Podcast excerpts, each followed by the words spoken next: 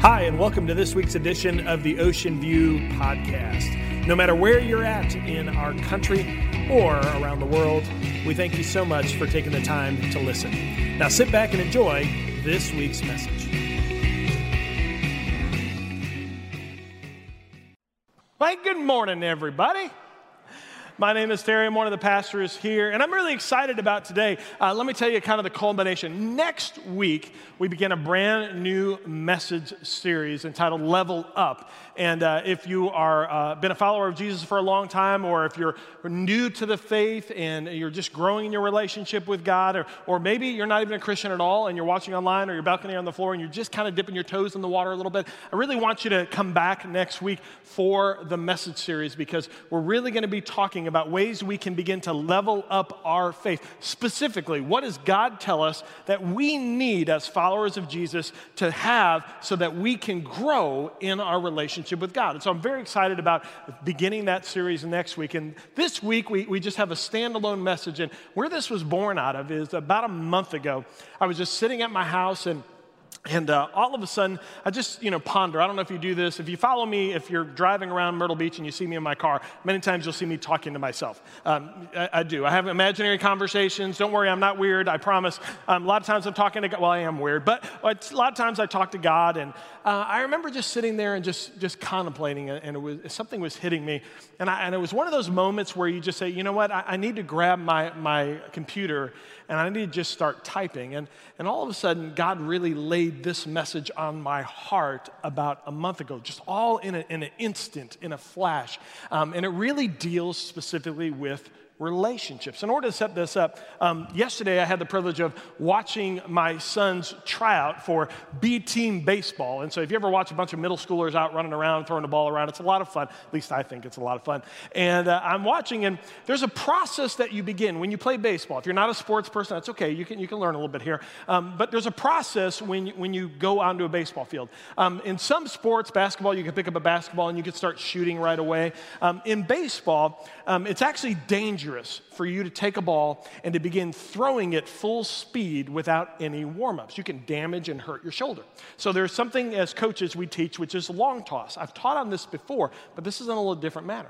So I sat back and all the kids are stretching and, they're, and everything. And, and what you do is, is that you get an individual, you know, a little bit of distance away, and then uh, all of a sudden you have to focus on a couple of different aspects. And so long toss really is about us.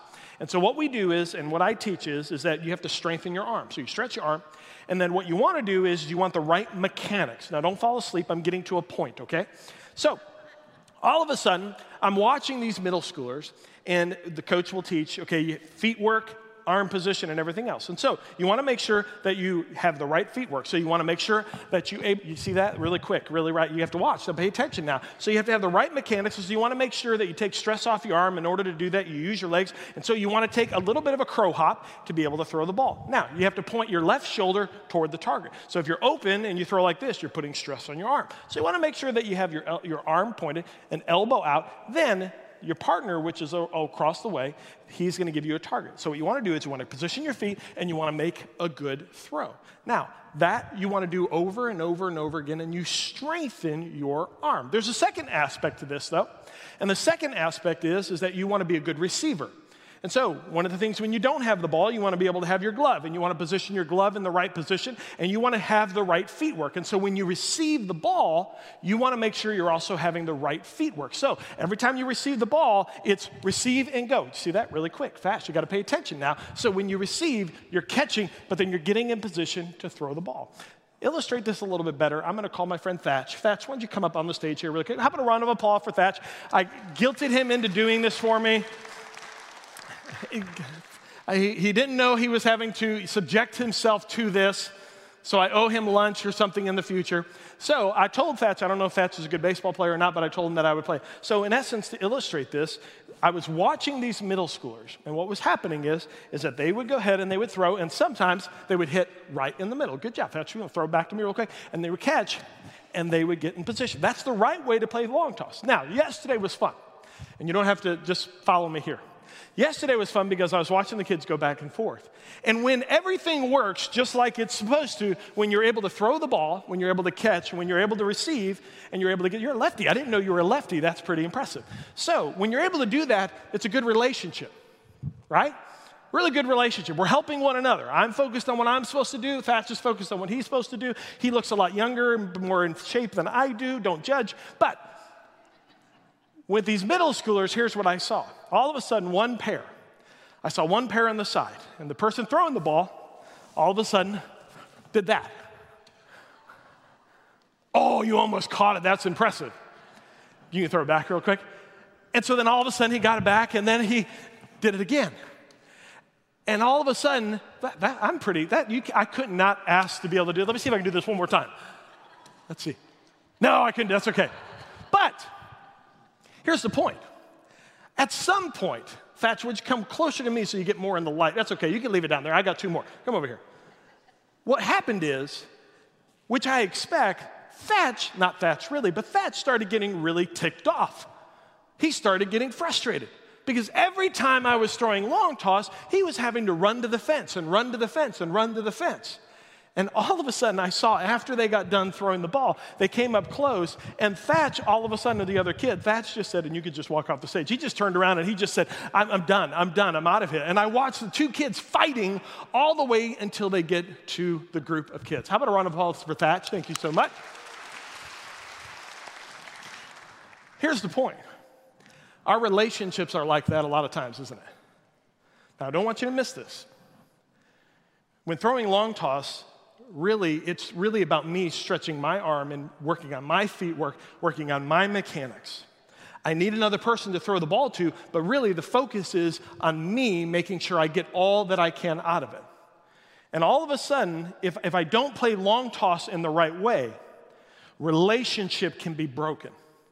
How many of us are sitting in the room today, and right now, if we were to say whether it's brother, sister, whether it's father, son, whether it's mother, daughter, whether it's husband, wife, whether it's single adult boyfriend, girlfriend, how many of us sitting here would say, you know what, my relationship with the other person, there are times when we get aggravated at each other. There are times when there is friction. There is times when I'm frustrated. There's times when I feel like, when, when Thatch and I were playing catch, I feel like I was catching the right way and I was throwing the right way. But all of a sudden, Thatch is looking at me saying, You threw it over my head. It's your fault. How many of us over time we get frustrated? Well, here's what happens when we get frustrated the old picture that counselors use is for every word we say, for every frustration we give, we put a brick in between us and the other individual. And when we first start in our relationships, a few bricks here and there, they're okay because we can still function. But what happens over a long period of time is, is if you put too many bricks up, it builds a wall. And when that wall's there, then what happens is we separate from one another. We don't talk with one another. How many of you would sit here to say and say, it doesn't feel the same way? It's not like it used to be. Instead of maybe being open to new things, you right away it's negative. Well, if you're sitting there today as we focus on relationships, Jesus Christ actually speaks about this really clearly as to how, and here's the thing how do we begin removing the bricks away so that our relationships can be better, that they can be stronger, that we can play better long toss with one another? And so I'm really excited about sharing this message with you. And we're going to go to what Jesus says. Jesus in Luke chapter 6, verse 37. He's going to make a statement that a lot of us know, but we did not understand the context in which he was saying it. So let's take a look together. Luke chapter 6, verse 37. Jesus said this Do not judge, and you will not be judged. Now pause. I love this, and, and most of us Bible study students, we read that and say, okay, got it. Don't judge people. Got it, got it, got it. But watch what Jesus does. The next statement is really important for Bible study students because he basically says, says the same thing twice in a different way. It's as if Jesus is looking at us and saying, Hey, hey, hey, hey, don't skim over this. This is really important. Jesus says, Do not judge, and you will not be judged. Do not condemn, and you will not be condemned. And it's as if Jesus is saying, Hey, you're gonna be tempted to judge one another. You're gonna be tempted to condemn. It's as if Jesus sat down in my living room and say, Terry, you want me to give you a secret to your marriage? Every single day you're going to be tempted to judge and condemn your bride. It's just natural, it's just in your human nature. You are going to nitpick, you are going to criticize. Every day you're predisposed as a human being to want to do that to your bride. And so I'm going to warn you be ready for it. But then we're going to learn what we're supposed to do with this. In fact, what I love better, there's a guy by the name of Paul. And Paul writes about this. And he writes to the Romans. And I want you to see what Paul says about judging one another and criticizing one another. You ready? Take a look what he says. He says, You then, why do you judge your brother or sister? Or why do you treat them with contempt? What did Paul just do? He just said the same thing twice in a different way. It's as if he says, Look, Danger Will Robinson. If you're under the age of 30, it's a TV show from long ago, you'll get the point. But it's the same thing twice. And then he says, Don't miss it, for we will all stand before God's judgment seat. Ooh. Now, I love this. Because if you're not a Christian in this room, this is where you don't like God very much. I hope my chair doesn't break. I shouldn't have had those tacos yesterday. But we don't like this. We get scared about this. We think of standing before holy God and God judging us. I don't know about you, but I'm a sinner. I don't know about you, but I, have done some things I'm not proud of. And so, to the thought of me picturing in my mind sitting before perfect, holy God and Him judging me, I shake in my boots a little bit, don't you? I grew up in a faith and a religion that taught me that, you know what, when you do stand before God, you better have done enough good things so that way you get a green check mark and you can go to heaven. In fact, I would dare to say that many people in our church or many people watching online think that that's what God's doing. Do you know that that's not actually what Paul's talking about? And do you also know that, yes, we will all stand before God? If you're a follower of Jesus, hear me closely. If you're a follower of Jesus, we will stand before God and we will be judged on our actions. However, not the way that you think we're going to be judged. I know this if you're a follower of Jesus, here's what you've done. You've said, I believe Jesus Christ is the Son of God. I believe He came to this earth, lived a perfect life. He died on a cross for my sin. He paid the price for my sin so that I may spend eternity with God the Father, God the Son in eternity. If you've done that, your eternal security is fixed. If you've done that in your heart, you don't ever have to doubt, you don't ever have to question, you don't have to worry. You're gonna make a whole ton of mistakes. You're gonna live life that is great, and you're gonna live a filthy life at times because you're not perfect. But guess what? You don't have to doubt. You don't ever have to doubt in your eternal security. Do you want to know why? Because the only unforgivable sin, sin in Scripture is called blasphemy of the Holy Spirit. What is blasphemy of the Holy Spirit? Blasphemy of the Holy Spirit is an outright rejection of Jesus Christ. It means I do not believe he's the Son of God. I do not believe he died on the cross. I do not believe he paid the price for my sins. And I do not accept the fact that he sits in heaven. If that's you, danger Will Robinson. But if you believe in Jesus as Lord and Savior, then when Paul says that all of us, and he's talking about Christians because did you notice why did you treat your brother or sister with contempt? He's talking about believers. So when we stand before God and he looks at us, here is the great picture. Wake up, please, because I don't ever want you to forget this. You know what God's going to do when, when I come up? First thing I can imagine God doing is saying, Oh, Terry, you're such a mess. Oh, you think you're funny, but you're really not that funny. But you know what, Terry, I love you. And so, Terry, let's take a look at your life. And you know what Terry's gonna do? Terry's gonna say, Okay, God, but let me tell you about a few things. I know you've seen them, but you know, I mean, I'm not happy enough. And you know what God's gonna do? God's gonna say, Terry, Terry, Terry, I'm not here to judge you for that. Because the truth is, I've already forgiven you. And so, Terry, let's play the tape of your life. And when we get to those moments in our lives that we're not proud of, you know what God does? He hits the fast forward button. If you're a parent and you're watching a movie and you're coming up to a scene that you don't want your kids to see, you know what I'm talking about, right? Okay, fast forward, fast forward, fast forward. And that's what God's gonna do with us. He's gonna fast forward through those moments. And you know what God's gonna do? You know where He's gonna stop the tape? Terry, this is where I was really proud of you. In the moment, your humanity would have said, yell back. In a moment, your humanity would have said, be impatient. In the moment, your humanity would have said, make the wrong choice. But you know what you did? You prayed. And you know what you did? You modeled what I expect of you. And you know what? Because of that, two or three people started talking to me. And so I want to tell you, great job, Terry. And let's go to the next one, Terry. This is where you gave up your career to become a pastor. And Terry, I'm so proud of you for finally surrendering your life and doing what I wanted you to do. Yeah, but God, it was four years and you I'm not, I'm not interested, Terry. I'm not going back there. I've forgiven you for that. And do you know what Jesus says later on in Scripture? And you, you can go to sleep for the rest of the message. I haven't even gotten to the good stuff yet.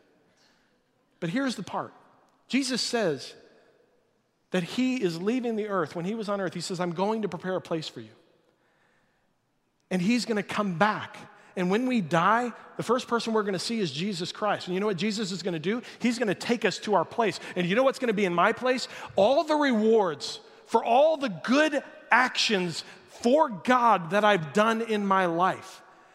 And so I'm going to go into my place and I'm going to see all the rewards. I'm going to see a World Series Chicago Cubs poster of 26 years in a row on the wall. Hey, I can have faith. I can believe that can happen. Miracles do happen, right? But here's the point God doesn't, don't miss this, God doesn't sit on a judgment seat to condemn us. God sits on his judgment seat for followers of Jesus to catch us doing something right and to affirm us. In fact, do you know this? that the picture of this, if for those of you that are going to go to Israel with us later in the year this year, we actually go to a place called Caesarea Maritima. And in Caesarea Maritima, you can see this picture here. And this is the actual amphitheater. This is Herod's palace that has been excavated on this, the uh, red, uh, excuse me, the Mediterranean Sea. And on the Mediterranean Sea, it faces. And right here, that little gray platform is called the Bema seat. And on the Bema seat, it was the judge and the person sitting there would look at the person that was condemned and they would or the person that was charged and they would be the judge. And what paul says is when you see god god will not judge you and condemn you. He will affirm you and he will lift you high. Now terry why would you tell us all that? We talked about long toss. What does this have to do with relationships? And this is where it hurts and this is where I really want everybody to focus if you're in a relationship right now. Because then I turn it on to me. Well, Terry, what lesson does God give me? What about us? And what about us is this what right do I have to judge others as harshly as we do when God doesn't do that to me? Now you begin to see why Jesus says, do not judge, or you'll be judged.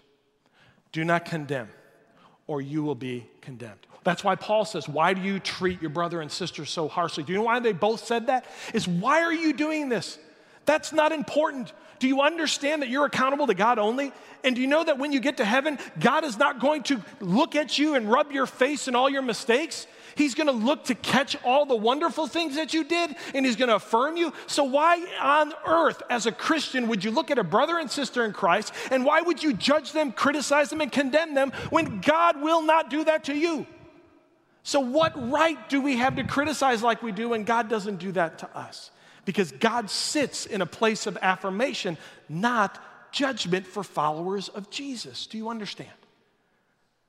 Man, I don't know about you, but there's freedom in that.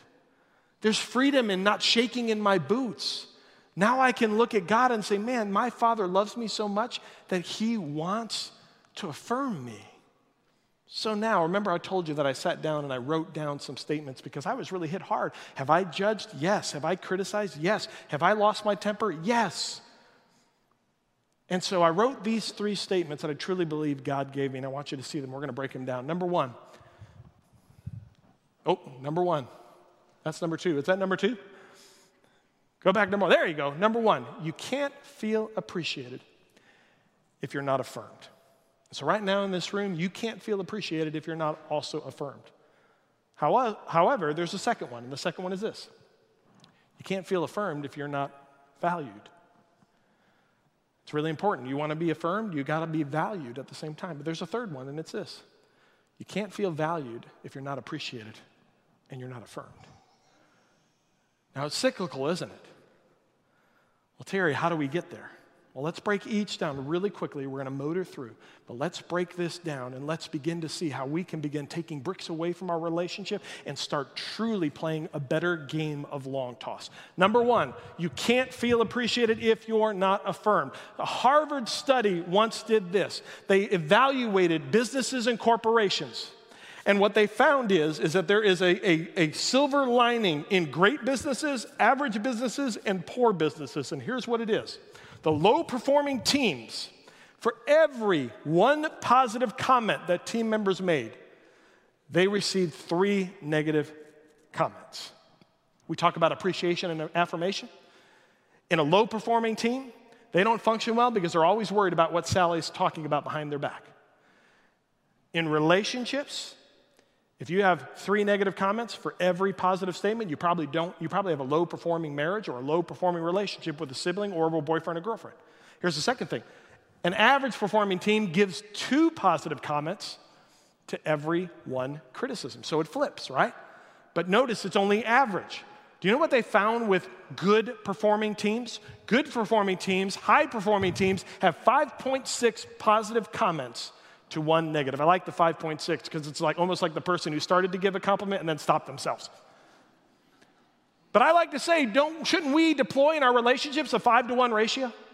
Shouldn't we, instead of looking to find criticisms, shouldn't we flip it and be able to say, you know what, today I'm going to find five things about the individual that I want to affirm or I want to appreciate?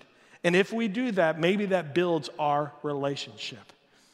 And do you know why that's important? Is because Jesus Christ has the answer for us. He says, Terry, do not judge, do not condemn. And then the next word out of his mouth is this forgive, and you'll be forgiven. Terry, that's hard. Terry, you don't know what they've done to me. Terry, you don't know what they've said about me. In the game of long toss, the focus is about how you throw and how you receive. It is not about the other person. When I go to play long toss, I'm focused on me, my mechanics. In life, you're going to have individuals, spouses, everything. They're going to yell at you. They're going to talk back at you. They're going to betray you. They're going to do all the wrong things. Now, here's the thing I'm not saying that you have to like everybody. I always tell Jesus this. In fact, I've said this to my wife not a lot of times, but a few times. Honey, I love you, but right now I don't like you. She's not here right now. She's in the next service, so it's okay. I can say that. No, I tease it. I've said that to her before. But the point is this that I will always love her. The point is, is that as brothers and sisters in Christ, we can agree to disagree, but I always have to agree with you as my brother. Nothing is far greater than my relationship with a brother and sister in Christ. I don't care how they treat me, I don't care how they act. At the end of the day, we're brothers and sisters in Christ, and we're gonna be in heaven one day. And somehow, I don't know, but somehow we're all gonna get along.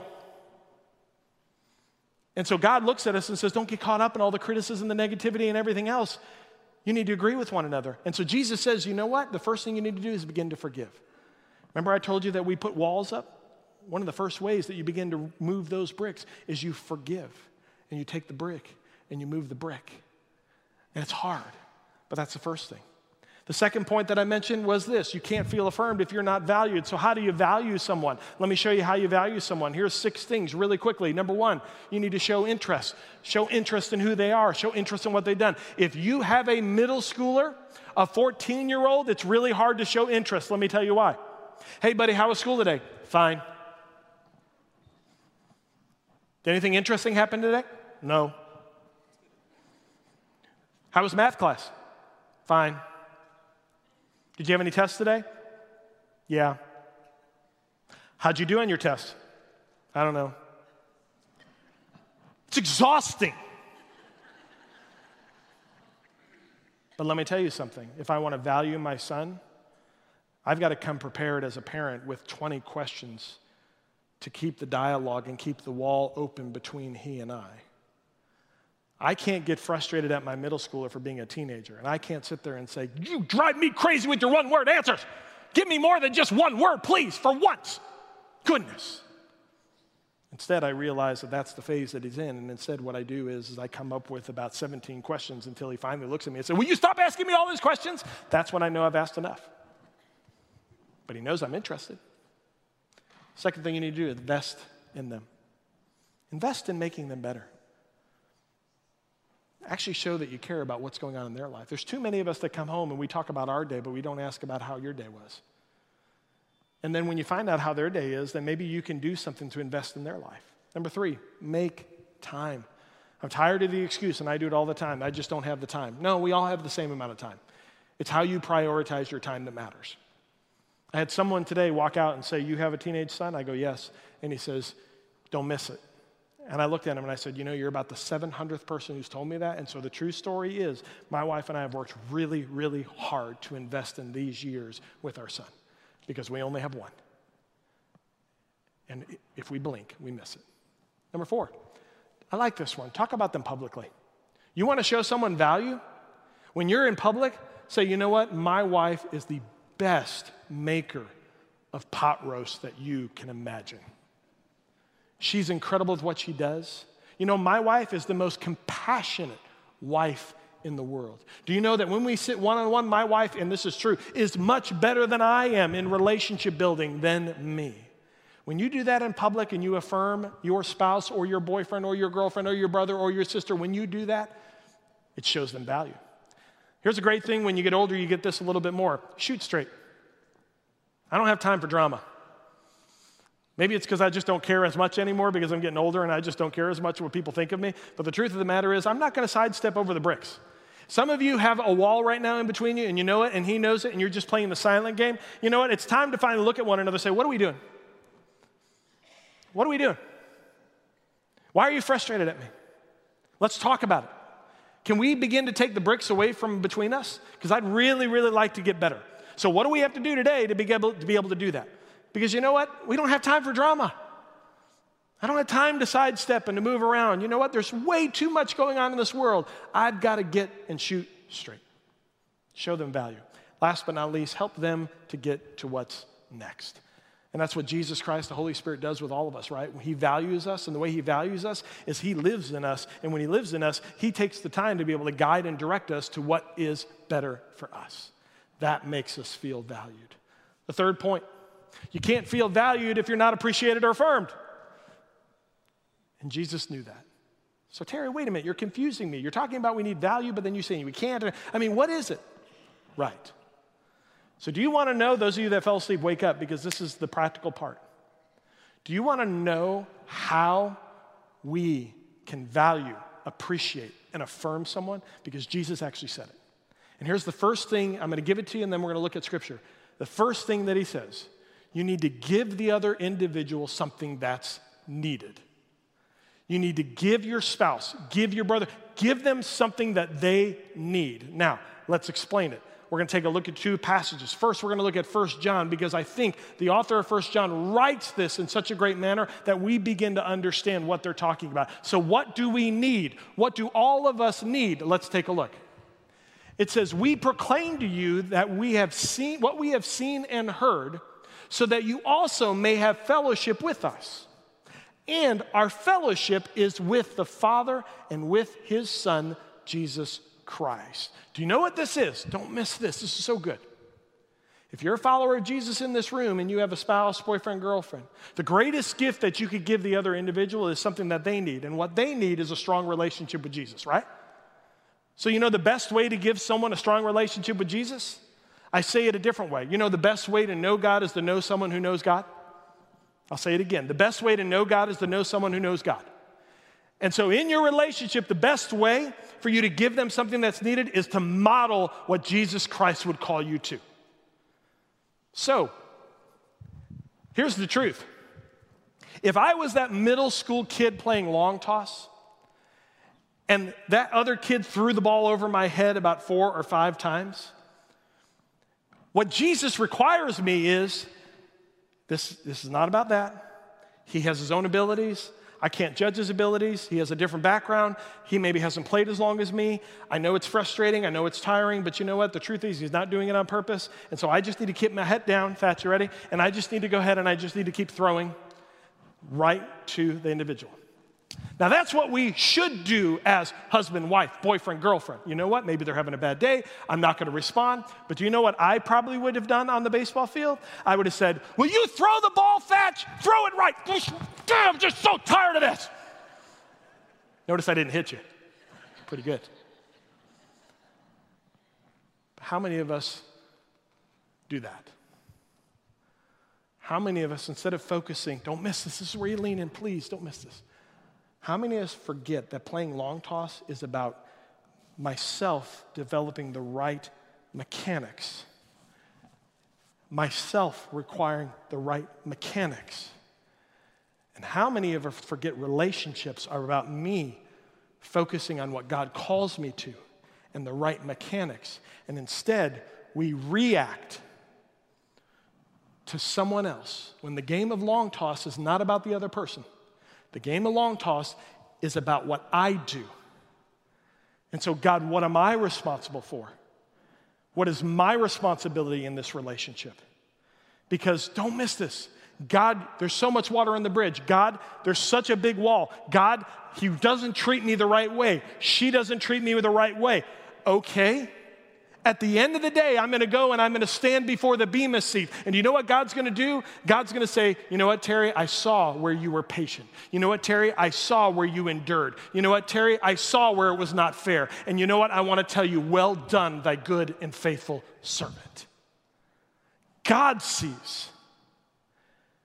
And when God sees, that's what matters to me. And the author says, We write this to make our joy complete. I'm done and I'm wrapping up. Jesus, or Jesus says the next thing, he says, give, but then he says this give and it will be given back to you. It's as if Jesus says, Terry, if you focus on the right thing and model the right way, if you don't get frustrated and pitch a ball 90 miles an hour at Thatcher's head, if you don't do that, then he is going to see humility. He is going to see patience, and maybe he begins to respond in the same manner. And so, if you give that kind of grace patience, then maybe it comes back to you. So you want to give them something that's fulfilling. And fulfilling means modeling what Jesus would call. Jesus finally says this Give, and it will be given to you. A good measure, pressed down, shaken together, running over, will be poured over into your lap. Do you get what Jesus says? Terry, don't judge. Terry, don't condemn. I've said it twice in a different way because that's a way to death. You want your relationship to build a big wall? Just do that. You want to break that wall down and have a better relationship? Give. Model. Focus on my, your relationship with me. Do what I call you to do. And if you do, oh, I'll bless you. In fact, Harry, I'll bless you so much that even if you if I pour it into a jar and if I camp it down, it will still overflow the jar.